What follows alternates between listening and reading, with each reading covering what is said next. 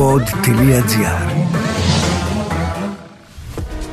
Health People με την Ευλαμπία Ρεύη. Ένα podcast αφιερωμένο στους ήρωες της υγείας. Αυτούς που σώζουν ζωές, αλλά και εκείνους που πρωταγωνιστούν στις επιστημονικές εξελίξεις. Αυτό που θέλουμε να πετύχουμε είναι να ανταποκριθούμε στη μεγάλη ανάγκη για παροχές ψυχικής υγείας που έχει δημιουργήσει η πανδημία. Και δεν έχουμε αρκετούς ψυχιάτρους και δεν έχουμε αρκετές μονάδες να μπορούμε να αντιμετωπίσουμε αυτή τη μεγάλη ζήτηση. Δεν μπορώ να πιστέψω ότι δεν έχεις ακούσει από κάπου τι κακό σου κάνει το τσιγάρο. Οπότε, αν εξακολουθείς να καπνίζεις, το 2022 το πιο πιθανό είναι ότι χρειάζεται να πας να δεις έναν ειδικό για να δεις τι μπορείς να κάνεις για το πρόβλημα το οποίο έχεις. Σαν κοινωνία δεν είμαστε και τόσο πίσω όσο νομίζουν μερικοί. Έχουμε δεχτεί γκέι ζευγάρια αρκετά πιο εύκολα από πολλές άλλες χώρες. Η καλοσύνη και η ζεστασιά και η περιέργεια είναι τα τρία πράγματα που μπορούν να σε οδηγήσουν στο να βρεθείς κοντά με έναν ασθενή και να το βοηθήσεις να πάει μπροστά. Σε αυτό το podcast θα μιλήσουμε για την ψυχή μας και θα μιλήσουμε πάρα πάρα πολύ αναλυτικά.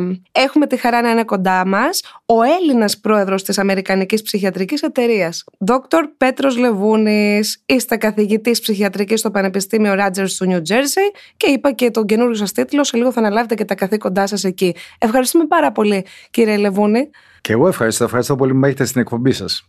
Να ξεκινήσουμε με την ψυχή. Περίπλοκο θέμα. Μας βασανίζει πολύ και εσείς έχετε ασχοληθεί εκτενέστατα με αυτό το κομμάτι. Ναι, σαν ψυχίατρος βέβαια, η ψυχή είναι κάτι που μας απασχολεί πάρα πολύ και η σκέψη βέβαια και η συμπεριφορά, αλλά οπωσδήποτε και η ψυχή. Γιατρεύεται η ψυχή μας; Σε πολύ μεγάλο βαθμό. Ανάλογα την περίσταση υπάρχουν πολλά πράγματα που μπορούμε να κάνουμε στο 2022 που ίσως και πριν από μερικά χρόνια δεν μπορούσαμε να κάνουμε. Τι νέο μας φέρνετε από την Αμερική; Αυτό που νομίζω ότι φέρνουμε είναι μια καινούργια αντιμετώπιση για την ψυχική υγεία που ξεφεύγει από αυτή την παρεξήγηση ίσως που έχει συμβεί στο παρελθόν ότι τα ψυχικά νοσήματα δεν έχουν γιατριά. Πολλά ψυχικά νοσήματα έχουν ε, πολύ καλές θεραπείες και οι ασθενείς μας πάνε πάρα πολύ καλά τις περισσότερες φορές καλύτερα από ότι οι άνθρωποι που πάσχουν από άλλα νοσήματα όπως η υπέρταση, ο διαβήτης και άλλα τέτοια. Μου κάνει μια εντύπωση σε αυτό το οποίο λέτε το γεγονός ότι τα αντιμετωπίζουμε ως μια ασθένεια όπως είναι και οι άλλες. Πρέπει να το αντιμετωπίζουμε ναι. έτσι, προφανέστατα. Είναι ιατρικές ασθένειες, όπως και τόσες άλλες. Και άλλες φορές τα αποτελέσματα που έχουμε είναι κάπως καλύτερα από τα θέματα της παθολογίας της χειρουργικής και άλλες φορές όχι και τόσο. Ανάλογα την ασθένεια και ανάλογα όχι μόνο την ασθένεια αλλά και τη βαρύτητα της σχετικής περίπτωσης. Γιατί επιλέξατε να γίνετε ψυχίατρος; Εγώ περίμενα να γίνω παθολόγος, όπως ο πατέρας μου. Ο πατέρας μου ήταν παθολόγος, ειδικευμένος στο άσθμα και έλεγα ότι θα ακολουθήσω την οικογενειακή δουλειά. Αλλά όταν ήμουν στην ιατρική σχολή, στον τρίτο μου χρόνο, πέρασα μερικές εβδομάδες στο ψυχιατρίο και ενθουσιάστηκα και με τους ασθενείς αλλά και με τους ε, γιατρούς. Βρήκα ότι τους ψυχίατρους να έχουν πολύ ενδιαφέρουσα ζωή, να κάνουν καλά τους ανθρώπους, να είναι κάπως πιο ευτυχισμένοι θα μπορούσα να πω από πολλούς άλλους γιατρούς. Και έτσι όταν είπα στον πατέρα μου ότι θέλω να γίνω ψυχίατρος, ο πατέρας μου ενθουσιάστηκε και μου είπε συγκεκριμένα ότι στη δική μου τη δουλειά ένα 80% έχει μια καθημερινότητα και ένα 20% είναι περιπτώσεις που έχουν κάποιο ιδιαίτερο ενδιαφέρον. Ενώ εσύ μου λέει, στη δικιά σου τη δουλειά θα έχεις ένα 80% που θα είναι εξαιρετικά περιστατικά και ίσως ένα 20% που θα έχει κάποια ρουτίνα. Δεν ξέρω αν τα ποσοστά είναι σωστά, αλλά νομίζω ότι είχε δίκιο. Σε πολύ λίγο καιρό θα αναλάβετε καθήκοντα ως πρόεδρος της Αμερικανικής Ψυχιατρικής Εταιρείας. Είναι πολύ εντυπωσιακό το ότι φτάσατε σε αυτή την κορυφή. Και μας κάνετε και υπερήφανους, έτσι. Ευχαριστώ, ευχαριστώ πολύ. Πόσο δύσκολο ήταν να φτάσετε εκεί; Είμαι στον ακαδημαϊκό χώρο ε, εδώ και 25-30 χρόνια. Έχω κάνει έρευνες, έχω γράψει, έχω μιλήσει, έχω διδάξει αρκετά. Οπότε πάνω σε αυτά που έχω κάνει, ιδιαίτερα στο θέμα της εξάρτησης από τα ναρκωτικά και τις συμπεριφορές, με προτείνανε και τελικά με εκλέξανε. Έχετε δηλώσει ανοιχτά ότι είστε γκέι. Δυσκόλεψε αυτό τη ζωή σας; Σε γενικές γραμμές, ναι. Όπως όλοι γκέι. Ζούμε σε μια κοινωνία είτε στην Ελλάδα είτε στην Αμερική που πάσχει από ομοφοβία. Οπότε από αυτή τη γενική άποψη οπωσδήποτε με έχει επηρεάσει αρνητικά. αλλά μπορώ να πω ότι στη δική μου ζωή και από την οικογένειά μου και από τα πανεπιστήμια στα οποία πήγα και από τους φίλους μου βέβαια και από τις πόλεις που, που κατέληξα να δουλέψω και να ζήσω δεν μου δημιουργήθηκε ιδιαίτερο πρόβλημα ομοφοβίας. Ούτε για την επιλογή σας σε αυτή τη θέση υπήρξε κάποιο πρόβλημα λόγω του σεξουαλικού σας προσανατολισμού; Δεν μπορώ να το ξέρω αυτό. Αν θα πήγαινα χειρότερα, θα πήγαινα καλύτερα από ότι πήγα σε αυτές τις εκλογές. Δεν είναι κάτι που νομίζω ότι μπορούμε να το μάθουμε ποτέ. Έχετε βάλει στο μυαλό σας ποιος είναι ο στόχος σας, τι θέλετε να πετύχετε; Ναι, αυτό που θέλουμε να πετύχουμε περισσότερο ίσως από οτιδήποτε άλλο είναι να ανταποκριθούμε στη μεγάλη ανάγκη για παροχές ψυχικής υγείας που έχει δημιουργήσει η πανδημία.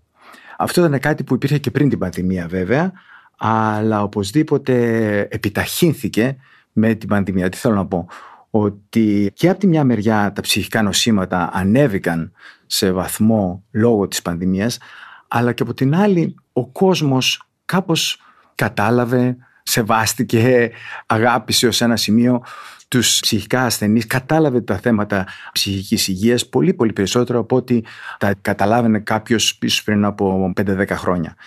Και αυτό έχει σαν αποτέλεσμα τρομερή ζήτηση για ψυχιατρικές παροχές και δεν έχουμε αρκετούς ψυχιάτρους και δεν έχουμε αρκετές μονάδες να μπορούμε να αντιμετωπίσουμε αυτή τη μεγάλη ζήτηση. Και αυτό είναι ένα τρομερό ζήτημα Δηλαδή θέλω να πω ότι τόσα χρόνια φωνάζαμε ότι ξυπνήστε, πρέπει να καταλάβετε τέλος πάντων το πρόβλημα της ψυχικής υγείας που έχουμε γύρω μας. Και τώρα ξαφνικά ο κόσμος λέει ναι το καταλάβαμε αυτό που μας λέτε και τώρα τι γίνεται; Ποιες είναι οι παροχές που μπορείτε να μας δώσετε για να πάμε παραπέρα; Και σε αυτό πρέπει να ανταποκριθούμε. Όχι μόνο στην Αμερική, αλλά σε όλο τον κόσμο. Ακριβώς. Ακριβώς. Πόσο σημαντικό είναι να μην καταπιέζεις αυτό που αισθάνεσαι, για να μην αναπτύξεις ζητήματα αναφορικά με την ψυχική σου υγεία; Σε άλλα ζητήματα δεν πρέπει να καταπιέζεσαι, σε άλλα ζητήματα πρέπει να καταπιέζεσαι. Παραδείγματος χάρη το τσιγάρο. Άμα έχεις αποφασίσει να κόψεις το τσιγάρο, πρέπει να καταπιεστείς να μην ξαναρχίσεις. Ξυπνάς το πρωί και το πρώτο πράγμα που σκέφτεσαι είναι ότι θες να κάνεις ένα τσιγάρο.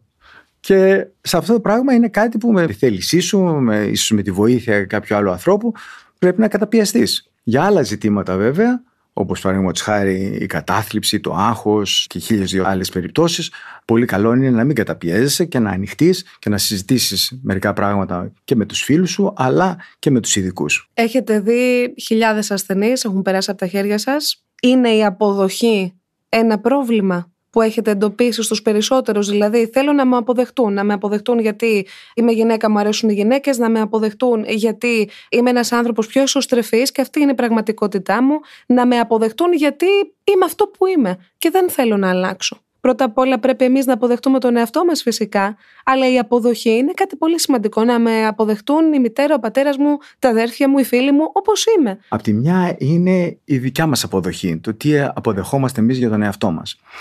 Παλιότερα πιστεύαμε ότι ο αν ο ασθενής δεν αποδεχθεί την ασθένειά του, δεν μπορεί να γίνει τίποτα.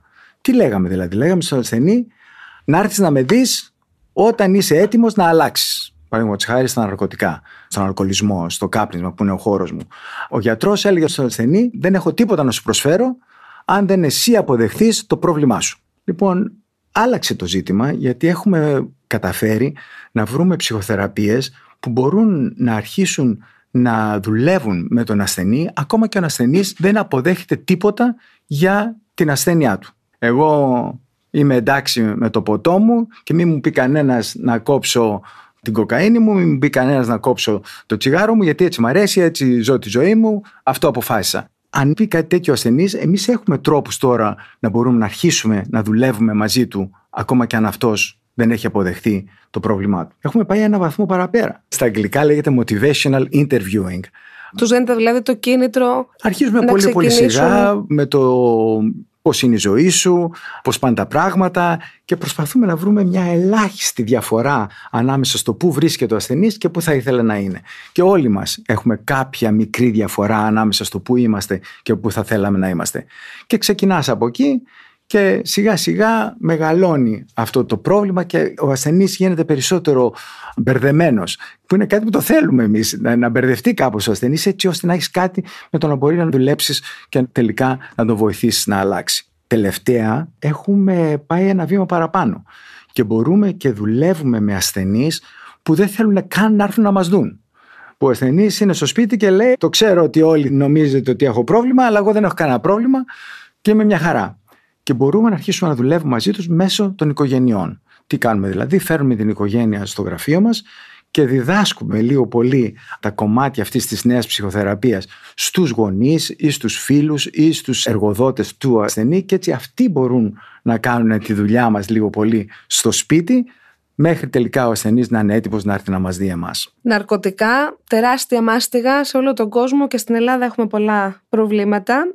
Ο αίμνητο καθηγητή ψυχιατρικής Κώστας Στεφανής έλεγε ότι η καλύτερη πρόληψη της εξάρτησης από τα ναρκωτικά είναι να μην μπλέξεις με τα ναρκωτικά. Συμφωνείτε; Ε, από μια άποψη φυσικά έχει δίκιο, αλλά είναι κάτι που είναι στη ζωή μας, που είναι παντού, το αλκοόλ βρίσκεται παντού. Είναι πολύ δύσκολο να πεις ότι δεν θα ασχοληθώ ποτέ. Και στο κάτω-κάτω της γραφής, για τον περισσότερο κόσμο, το να πιει κανείς ένα ή δύο ποτήρια είναι εντάξει. Όχι για όλους, για να είμαστε πολύ σωστοί εδώ πέρα. Α πούμε, οι έγκυες γυναίκες δεν πρέπει να πίνουν καθόλου. Ή κάποιος ο οποίος έχει άγχος δεν πρέπει να πίνει καθόλου. Αλλά τέλος πάντων υπάρχουν πολλοί άνθρωποι οι οποίοι μπορούν να πιούν αλκοόλ χωρίς να καταλήξουν να έχουν την ασθένεια του αλκοολισμού. Θέλω να πω ότι μπορείς να ξεκινήσεις κάπως χωρίς τελικά να φτάσεις στο θέμα της ασθένειας. Και αυτό το βρίσκουμε φυσικά και με τις εξαρτήσεις από τις ε, διάφορες συμπεριφορές, όπως το ίντερνετ, όπως το σεξ, όπως η χαρτοπεξία, όπως χίλια δυο άλλα τέτοια πράγματα, που φυσικά είναι παντού. Οι περισσότεροι ασχολιόμαστε με αυτές τις συμπεριφορές και πολύ σωστά κάνουμε βέβαια, αλλά ένα πολύ μικρός αριθμός ανθρώπων θα καταλήξουν να έχουν την ασθένεια της εξάρτησης σε αυτές τις συμπεριφορές γιατί καταλήγουμε στο να αποκτάμε εξαρτήσεις; Είναι κάτι αυτοκαταστροφικό, δηλαδή όταν κάνεις χρήση ναρκωτικών ουσιών σε καθημερινή βάση και αν δεν κάνεις την δόση σου τότε είσαι δυστυχισμένος, κάτι μας οδηγεί στις εξαρτήσεις. Δεν είναι ότι επειδή βρίσκεται παντού και είναι εύκολη πρόσβαση απλώς δοκιμάσαμε και μπήκαμε μέσα σε αυτόν τον φαύλο κύκλο. Τρία είναι τα μεγάλα κομμάτια που μπαίνουν στην εξίσωση της εξάρτησης. Το πρώτο είναι η γενετική. Αν και οι δυο σου γονείς πάσχουν από αλκοολισμό, έχεις 7 φορές την πιθανότητα να έχεις αλκοολισμό και εσύ ο ίδιος. Οπότε η γενετική είναι τεράστιο κομμάτι της εξάρτησης. Το δεύτερο είναι αυτό που μάλλον το πηγαίνατε εκεί, το ψυχολογικό ζήτημα. Πολλές φορές έχουμε κάποια κατάθλιψη, έχουμε κάποιο άγχος, έχουμε κάποιο πρόβλημα συγκέντρωσης και χρησιμοποιούμε τις ουσίες ή τις συμπεριφορές για να αυτοθεραπευτούμε και να προσπαθήσουμε έτσι να ζήσουμε μια ζωή κάπως πιο νορμάλ. Η τρίτη μεγάλη σφαίρα της εξάρτησης είναι το κοινωνικό ζήτημα, είναι οι γειτονιές που ζούμε, είναι οι μικροκουλτούρες στις οποίες συναναστρεφόμαστε και αυτό το θέμα του περιβάλλοντος βέβαια είναι ένα άλλο τεράστιο κομμάτι που μπαίνει στην εξάρτηση. Οπότε η γενετική, η ψυχολογία και η κοινωνία λίγο πολύ είναι τα τρία μεγάλα κομμάτια που δένουν την εξάρτηση. Αλλά δεν είναι μόνο αυτό. Είναι και η ουσία αυτή καθεαυτή.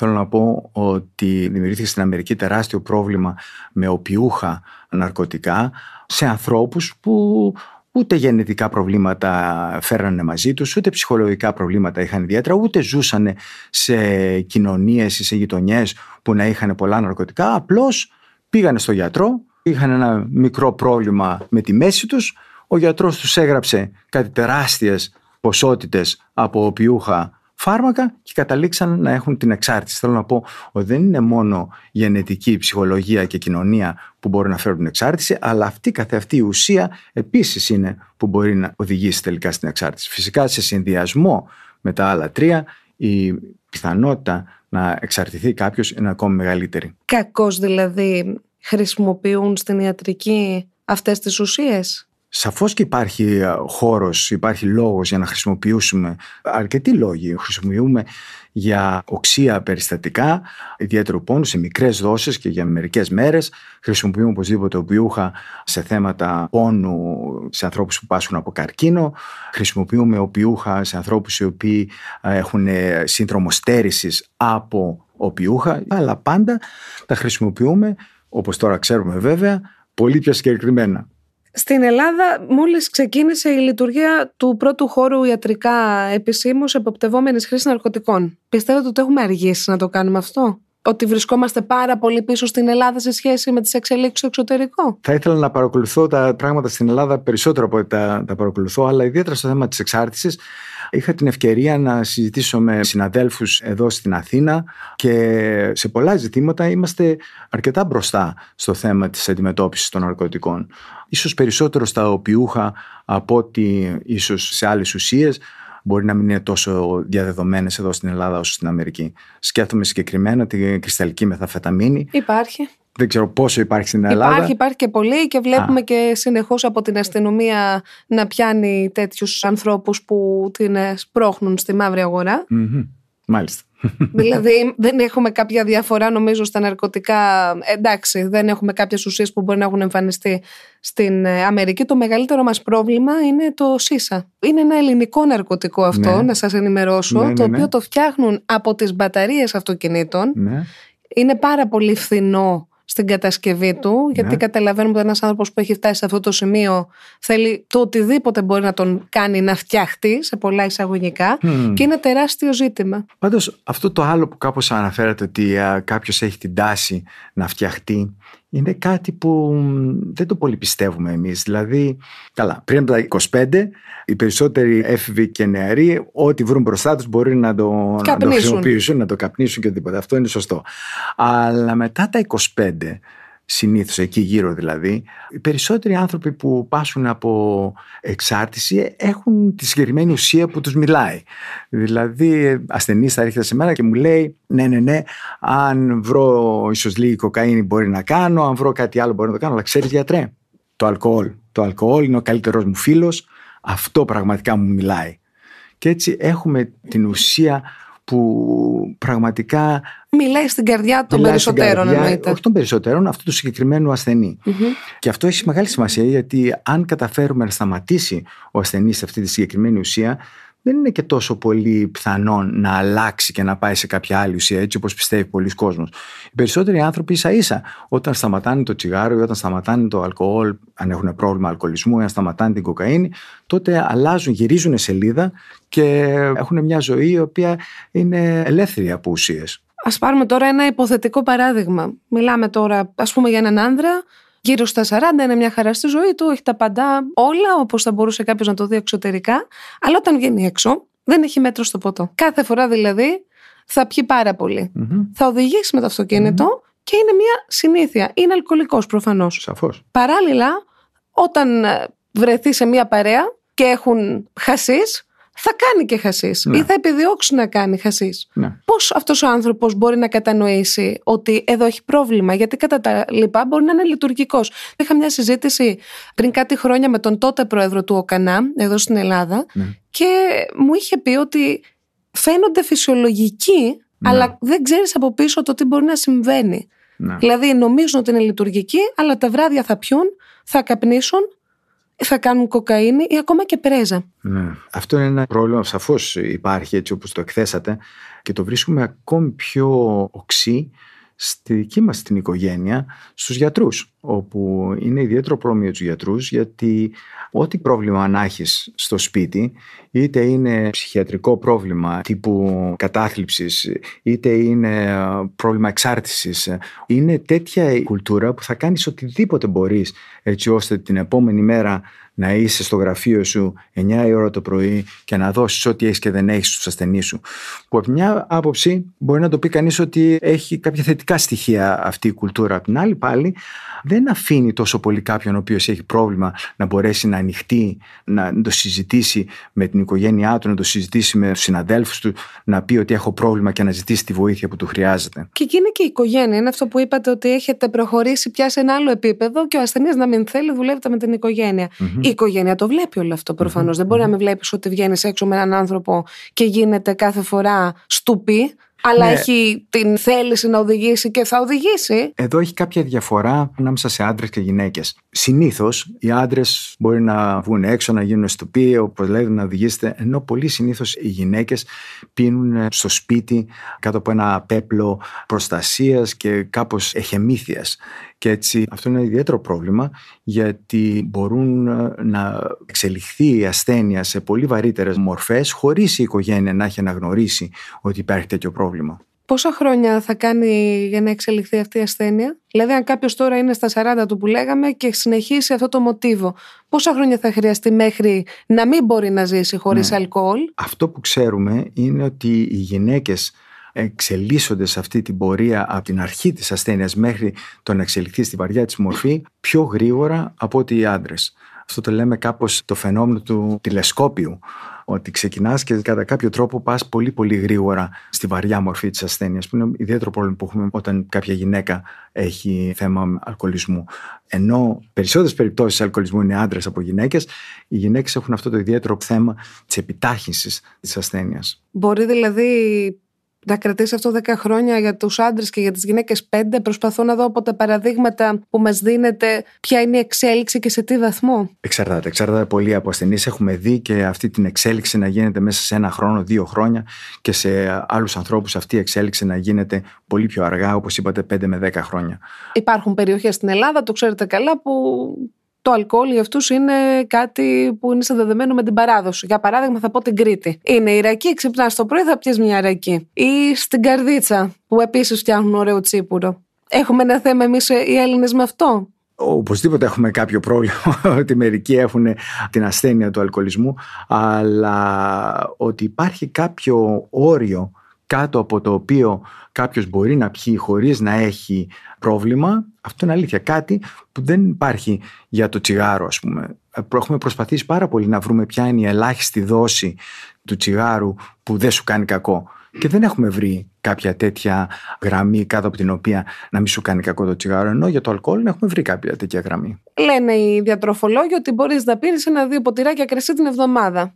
Σε κάποιες περιπτώσεις ε. παίρνουμε κάθε μέρα οι Έλληνες. Ναι. Και πάλι, όχι για όλους, αυτοί οι οποίοι έχουν πρόβλημα γενετικής με τον αλκοολισμό, θέλω να πω ότι και οι γονείς τους πάσχουν από αλκοολισμό δεν πρέπει να πίνουν καθόλου. Οι έγκυες γυναίκες δεν πρέπει να πίνουν καθόλου. Κάποιοι που παίρνουν ιδιαίτερα φάρμακα δεν πρέπει να πίνουν καθόλου. Αλλά για τον περισσότερο κόσμο, ναι, υπάρχει αυτή η γραμμή κάτω από την οποία είναι εντάξει. Έχουμε τη χαρά να είναι κοντά μας ο Έλληνας πρόεδρος Αμερικανικής Ψυχιατρικής Εταιρείας, ο Δόκτωρ Πέτρος Λεβούνης. Συζητάμε μαζί του για την ψυχή μας, για τις εξαρτήσεις, για όλα αυτά που βασανίζουν πάρα πολύ κόσμο. Θέλω να μας πείτε εάν έχει βρεθεί ο λόγος να είμαστε αυτοκαταστροφικοί. Γιατί το να κάνεις μια τέτοια εξάρτηση στον εαυτό σου, να τη δημιουργείς, σημαίνει ότι θες να σου προκαλέσεις κακό. Είτε ηθελημένα, είτε μη ηθελημένα. Δεν νομίζω ότι κανείς ξεκινάει ή τις ουσίες ή τις συμπεριφορές της εξάρτησης θέλοντας να κάνει στον εαυτό του κακό. Δεν νομίζω ότι είναι αυτό. Εγώ νομίζω ότι ξεκινάει κάποιος είτε έτσι κάπως για διασκέδαση ή κάποιος γιατρός του έγραψε τα λάθος φάρμακα ή κάπως άμενες στην εφηβεία για να κάνεις κάπως το κομμάτι σου ή να, κάπως να εντυπωσιάσεις κάποιες φίλες, κάποιους φίλους. Και έτσι κάπως πιο ανέμελα μπορεί να ξεκινήσει αυτή η ιστορία και μετά βέβαια ξεφεύγει για μερικούς ανθρώπους, για τους περισσότερους δεν ξεφεύγει αλλά για μερικούς ανθρώπους ξεφεύγει και τελικά καταλήγουν να έχουν την ασθένεια και δεν μπορούν να κάνουν αλλιώς. Προσπαθούν να σταματήσουν και εκεί πια είναι που είναι πολύ πολύ δύσκολο να, να σταματήσεις. Ξέρετε γιατί λέω ότι το κάνεις αυτό διότι θες να προκαλέσεις κακό στον εαυτό σου. Ε, δεν νομίζω ότι πλέον κανείς δεν ξέρει τι μας προκαλούν όλα αυτά. Δεν νομίζω ότι τα νέα παιδιά δεν ξέρουν ότι εάν κάνεις ένα τσιγαριλίκι με την παρέα σου, μετά μπορεί να ζητήσεις και δεύτερο και τρίτο, μετά να πας σε άλλες μορφές ναρκωτικών ουσιών προκειμένου να αισθανθείς ότι είσαι στα χάη σου που λένε. Γι' αυτό λέω ότι είτε το κάνεις συνειδητά είτε ασυνείδητα. Δεν μπορώ να καταλάβω πώς γίνεται, ενώ πλέον γνωρίζουμε όλα αυτά που μας προκαλούν κάποιος να πάει να βάλει το χέρι στο μέλι, το οποίο μέλι όμως δεν είναι τελικά μέλι. Ναι, έχουμε δει αυτό που λέτε για το τσιγάρο. Για το τσιγάρο όμως και με συγχωρείτε στην Ελλάδα βλέπουμε και το χαίρομαι πάρα πολύ αυτό ότι τα νέα παιδιά δεν καπνίζουν. Δεν καπνίζουν όπως η γενιά, οι προηγούμενοι και οι προηγούμενες γενιές. Ακριβώς έτσι είναι. Ακριβώς έτσι είναι. Ο πατέρας μου έλεγε ότι, ο οποίος είχε δικαιωθεί στο άσθμα, έλεγε έρχεται ασθενής στο γραφείο μου, καπνίζει δύο πακέτα την ημέρα, του λέω να το κόψει και την επόμενη εβδομάδα το έχει κόψει. Και δεν μπορώ να καταλάβω γιατί έχουν τέτοια δυσκολία οι καπνιστές τη σήμερα ημέρα να κόψουν το τσιγάρο. Και αυτό που συμβαίνει είναι ότι όλοι αυτοί οι οποίοι υπέφεραν από τις πιο ελαφρές μορφές της εξάρτησης από το τσιγάρο έχουν ήδη σταματήσει. Για ακριβώς για το λόγο για τον οποίο είπατε. Ότι ε, ξέρουμε ότι είναι κάτι πάρα πολύ κακό για μένα και γι' αυτό και το σταματάω. Αυτοί οι οποίοι εξακολουθούν να καπνίζουν το 2022 είναι λίγο πολύ εξορισμού έχουν τη βαριά μορφή της ασθένειας και ίσως να προσπαθούν να αυτοθεραπεύσουν κάποιο άγχος, να αυτοθεραπεύσουν κάποια κατάθλιψη και γι' αυτό κάποιος ο οποίος εξακολουθεί να καπνίζει σήμερα πρέπει μάλλον να δει κάποιο ψυχίατρο γιατί μπορεί να του δώσουμε κάποιο φάρμακο, να κάποια ψυχοθεραπεία, να αντιμετωπίσουμε κάποιο άλλο πρόβλημα που μπορεί να έχει χωρίς αυτός να χρειάζεται να αυτοθεραπευτεί με το τσιγάρο. Το τσιγάρο βέβαια έχει κάποιες διαργετικές ιδιότητες και φυσικά έχει κάποιες και αντικαταθλιπτικές και αγχολητικές ιδιότητες. Ισχύει δηλαδή αυτό που λένε Α, εγώ το πρωί, αν δεν πιω το καφέ μου να κάνω το τσιγάρο μου, δεν μπορώ να ξεκινήσω τη μέρα μου. Ή το τσιγάρο είναι η συντροφιά μου. Το τσιγάρο είναι η παρέα μου. Ό,τι και να πεις, δεν μπορώ να πιστέψω ότι δεν έχεις ακούσει από κάποιον, από κάπου, δεν έχεις δει τι κακό σου κάνει το τσιγάρο. Οπότε, αν εξακολουθείς να καπνίζεις, το πιο πιθανό είναι ότι χρειάζεται να πας να δεις έναν ειδικό για να δεις τι μπορείς να κάνεις για το πρόβλημα το οποίο έχεις. Είχατε παραστεί και στη δίκη για τον θάνατο του Μάικλ Τζάξον και μιλήσατε για τις εξαρτήσεις. Mm-hmm. Πώς ήταν αυτή η εμπειρία;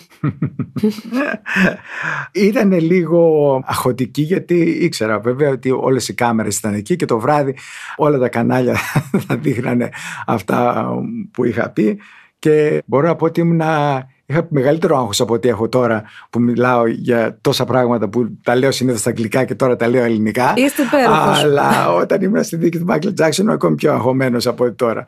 Αλλά δεν είχαμε και μεγάλες διαφορές με την άλλη παράταξη. Νομίζω ότι όλοι συμφωνούσαμε στο θέμα της εξάρτησης. Εκεί πώς βρεθήκατε; Από το Πανεπιστήμιο ήμουν διευθυντής του Ινστιτούτου Εξάρτησης της Νέας Υόρκης για 10 χρόνια.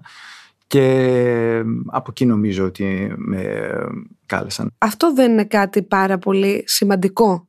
Τα πρότυπα δηλαδή που έχουμε. Τώρα στην Ελλάδα δεν ξέρω αν στην Αμερική ισχύει και αυτό. Ισχύει γιατί από εκεί μας ήρθα για την ακρίβεια. Η τραπ μουσική. Ναι που μέσα μιλούν για τα ναρκωτικά ανοιχτά και εν πάση περιπτώσει είναι πολύ δημοφιλή τα τραγούδια τα συγκεκριμένα στη νέα γενιά. Ο Μάικλ Τζάξον ήταν ένας άνθρωπος που ήταν πρότυπο για εκατομμύρια σε όλο τον πλανήτη. Ναι. Ένας άνθρωπος που άλλαξε το χρώμα του δέρματός του, ένας άνθρωπος που έχει κατηγορηθεί για πάρα πολλά πράγματα και για κακοποίηση παιδιών, που ήταν απόλυτα εξαρτημένος από ουσίες. Αυτό δεν είναι πρόβλημα της εποχής μας. Δεν θα μιλήσω συγκεκριμένα για τον Μάικλ Τζάξον, αλλά μιλώντας γενικά για αυτά τα πρότυπα, ναι, έχουν πολύ μεγάλο αντίκτυπο στην κοινωνία και ιδιαίτερα στους νέους ανθρώπους. Ένα μεγάλο λάθος που κάναμε στη δεκαετία του 1990 ήταν ε, ότι φέρναμε και αθλητές που ήταν πάρα πολύ γνωστοί και ηθοποιούς και τους βάζαμε να μιλάνε στα γυμνάσια και στα λύκεια και να λένε στα παιδιά ότι «Α, εγώ έκανα τόσες και τόσες ουσίες και καταστράφηκα και μετά σταμάτησα τις ουσίες και τώρα είμαι μια χαρά. Λίγο πολύ τώρα τα απλοποιώ κάπως τα πράγματα αλλά κάτι τέτοιο λέγανε αυτοί όλοι οι διάσημοι. Και μετά συνειδητοποιήσαμε ότι αυτό που ακούνε τα παιδιά είναι ότι αχα, πολύ ωραία, αυτό ακριβώς θα κάνω. Θα κάνω όλες τις ουσίες και αν ποτέ έχω κάποιο πρόβλημα θα πάω στον κύριο Λεβούνη, θα με κάνει καλά και θα βγω από την άλλη μεριά και θα είμαι μια χαρά και πάλι. Και ήταν τρομερό λάθος που κάναμε να φέρουμε αυτές τις διασημότητες στους νέους ανθρώπους και το κόψαμε. Γιατί η δική τους αποτυχία φαινόταν ως επιτυχία στα μάτια των παιδιών. Ακριβώς έτσι. Αυτή η αποτυχία θεωρείται μεγάλη επιτυχία ότι κατάφερε, επέζησε και έρχεσαι τώρα και μας μιλάς εμάς και είσαι και ωραίος, έχεις και τα λεφτά σου, έχεις και τη φήμη σου και είσαι του Θεού δοξασμένος. Αυτό ακριβώς θα κάνω κι εγώ. Είναι, θεωρείται, ένα πρόβλημα το γεγονός ότι έχουμε φτάσει σε μια εποχή που τα λέμε όλα ανοιχτά, τα πάντα ανοιχτά. Θα βγω και θα τα πω. Δεν με ενδιαφέρει. Τίποτα. Είναι καλό, είναι και κακό. Μπορώ να φανταστώ ότι στα άκρα θα πρέπει να έχει και τις αρνητικές του επιπτώσεις. Αλλά να ζούμε σε μια κοινωνία που να είναι κάπως πιο ανοιχτή, να μπορούμε να μιλάμε για τους ε, ανθρώπους που αγαπάμε, αν είναι του ιδίου φίλου ή δεν είναι, να μπορούμε να μιλάμε ανοιχτά για το πώς βλέπουμε το φίλο μας, το φίλο και με ύψιλον, το φίλο και με γιώτα. Όλα αυτά νομίζω ότι βοηθάνε την ψυχική υγεία του ανθρώπου. Ενώ για τα προβλήματα που κάποιος μπορεί να έχει αντιμετωπίσει, λέμε ότι βγήκε και έκανε κατάθεση ψυχής. Γιατί να την κάνεις την κατάθεση ψυχής στα μίντια και όχι στον ψυχίατρό σου; Ξέρετε, πολλές τέτοιες περσόνες ναι. επιλέγουν να τα πούν στα μέσα. Εδώ νομίζω, εγώ τουλάχιστον έχοντας κάπως την εμπειρία και της Ελλάδας και της Αμερικής, ότι στην Ελλάδα είμαστε λίγο πιο μπροστά. Η δικιά μας κοινωνία, η δικιά μας κουλτούρα μας έχει διδάξει να είμαστε πιο ανοιχτοί. Μερικές φορές το παρακάνουμε, δεν λέω. και εμπλεκόμαστε και πολύ περισσότερο ένας στις υποθέσεις του άλλου.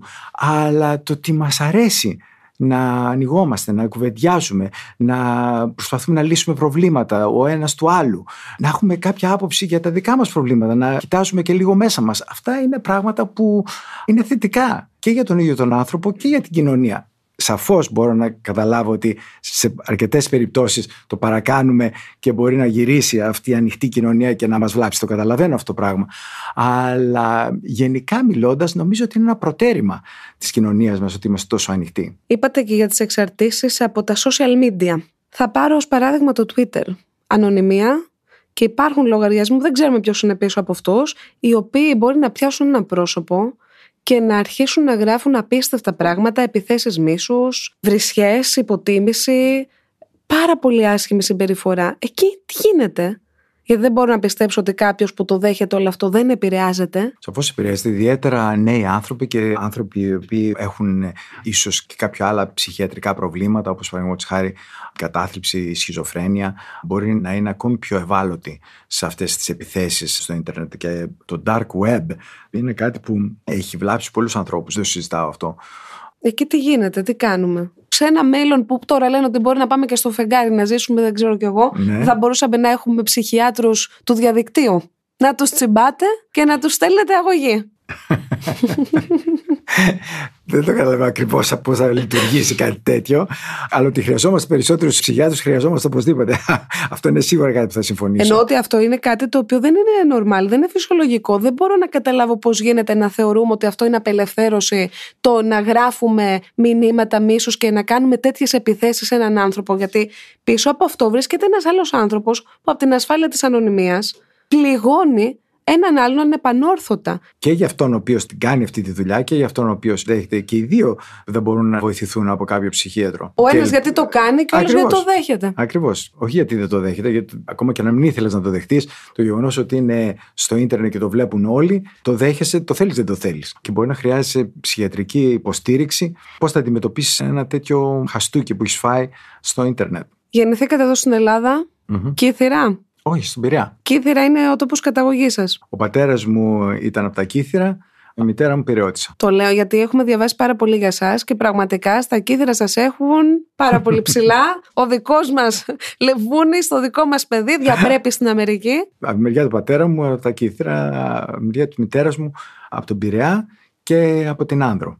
Η μητέρα μου είναι Βαράγγι, ε, το πατρικό της όνομα και κρατάμε από την Άνδρο. Πώς αισθάνεστε που είστε στην Ελλάδα τώρα, Κάθε φορά που έρχομαι στην Ελλάδα είναι πάρα πολύ ωραία. Είτε χειμώνας είναι, είτε καλοκαίρι είναι. Έρχομαι στον τόπο μου. Έχετε σκεφτεί ποτέ ότι θα μπορούσατε για κάποιο διάστημα να δουλέψετε και εδώ; Το έχω σκεφτεί και αυτό, αλλά είναι και λίγο θέμα γλώσσας. Ο σύζυγος μου είναι Δανός και δεν ξέρει ελληνικά και η δουλειά του είναι στην Αμερική. Μου φαίνεται πολύ δύσκολο να μπορέσουμε να έρθουμε και οι δύο στην Αθήνα. Τι δουλειά κάνει ο σύζυγος, Είναι ηθοποιός. ηθοποιός. Θα μπορούσε να έρθει και εδώ. Να, να Ε, βάζει παραστάσεις στα. Το, τον Στα έχουμε δει αγγλικά. αρκετή, αρκετή εδώ γιατί παίζει στο Blacklist που Α. είναι μια εκπομπή στην τηλεόραση και δεν ξέρουν αρκετοί εδώ. Είναι τώρα εδώ μαζί σας στην Ελλάδα; Έχει έρθει; Όχι, συνήθως έρχεται τα καλοκαίρια. Τώρα ήρθε μερικές μέρες εδώ, να δω τη μητέρα μου, τον αδελφό μου, τα νηψιά μου, την νύφη μου και τους φίλους μου βέβαια. Έχουμε κάποια συνάντηση την Πέμπτη με τους συμμαθητές μου του σχολείου. Reunion. Ένα κάποιο reunion, ναι.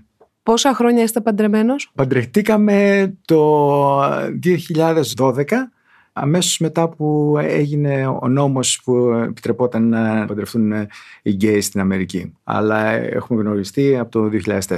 Είστε πάρα πολλά χρόνια μαζί. Ναι.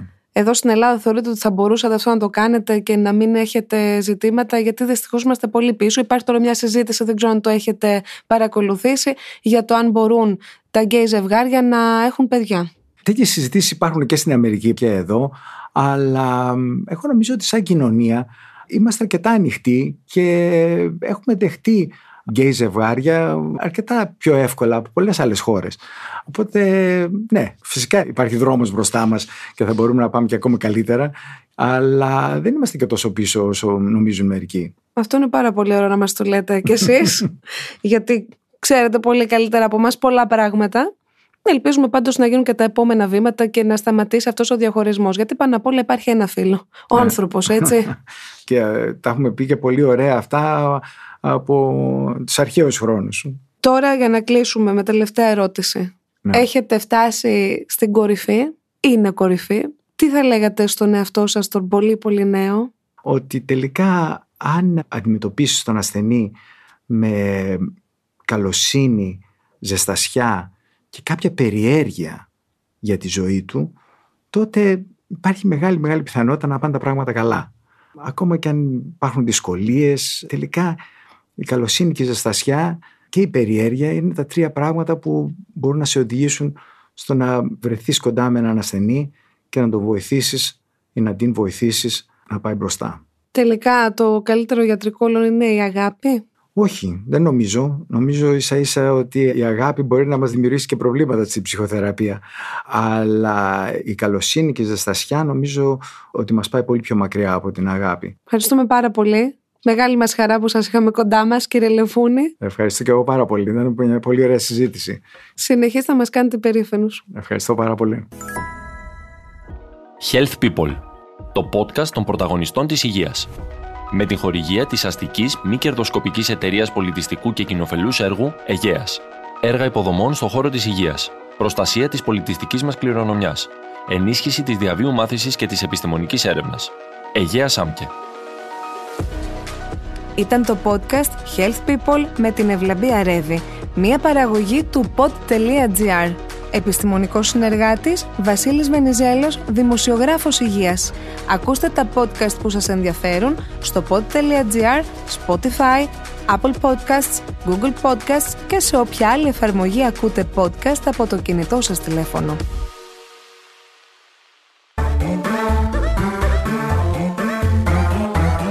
pod.gr. Το καλό να ακούγεται.